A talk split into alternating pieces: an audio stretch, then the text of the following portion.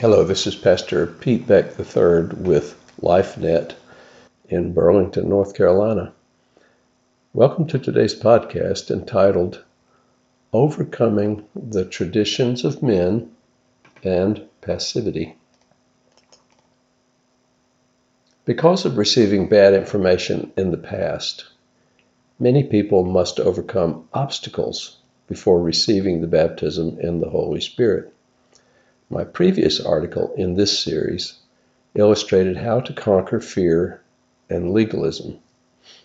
This one looks at two more common hindrances and shows us how to get past them. The first one is traditions of men. Religious groups tend to form their own culture and traditions over time.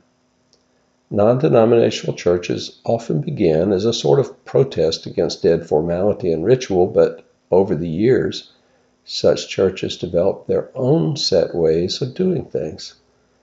This is part of what it means to be human and is not necessarily a bad thing. However, if our traditions stand between us and our apprehension of the truth and our reception of God's promises, they are evil must be set aside. Jesus confronted dead religious traditions quite often, thereby incurring the wrath of the establishment.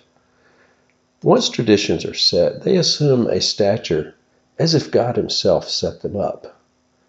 Some churches, such as Roman Catholicism, officially elevate church tradition to the status of Scripture more evangelical churches would never openly say such a thing, but in actuality, they sometimes put their tradition above Scripture.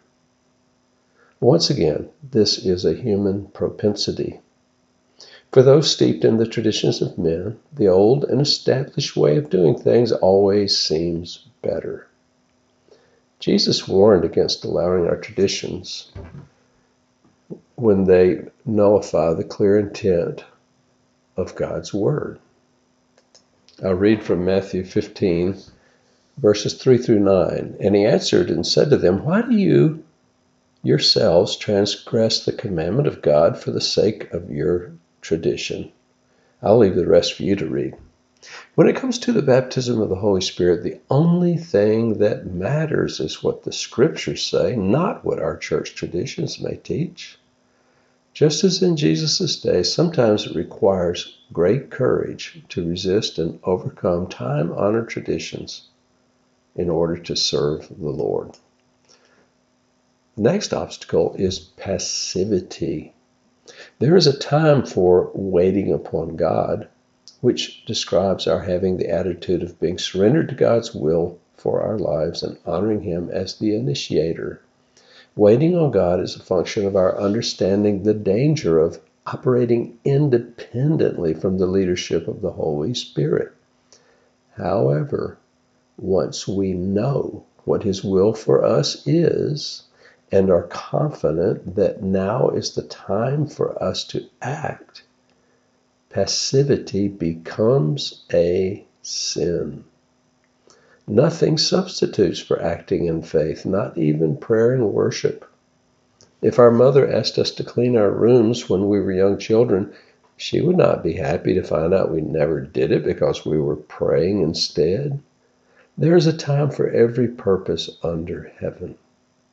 Jesus instructed his first disciples to wait for the promise of the Father, the baptism in the Spirit.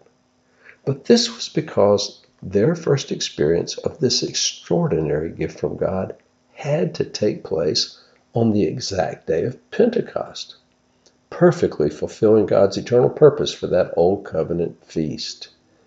They waited and prayed for days in the upper room. But when the day of Pentecost finally arrived, the Spirit was powerfully poured out. Since then, for us who believe, Every day is Pentecost, and there is no longer any need for us to wait. We can receive instantly. In addition, we should not expect the Holy Spirit to somehow take control of us, as if God superimposes himself over our desires and will. In his goodness and love, God expects and encourages us to partner with Him. The Spirit who dwells within us also comes alongside us to partic- allowing us to participate with Him in ministry. He lets us know the things that God has freely given to us, which includes the baptism in the Holy Spirit. This is found in 1 Corinthians 2:12. Our role is to ask for and receive God's blessings. If we do not ask, why should we expect to receive? If we have asked, what is stopping us from actively receiving? It is true that sometimes God blesses those who do not seek or ask, but almost always He wants our participation, especially when we know the truth. Therefore, we should not be passive when it comes to the baptism in the Spirit. Remember, faith acts as if God's Word is true, because it is.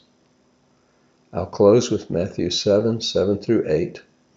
Ask, and it will be given to you. Seek, and you will find. Knock, and it will be open to you. For everyone who asks receives, and he who seeks finds, and to him who knocks it will be opened.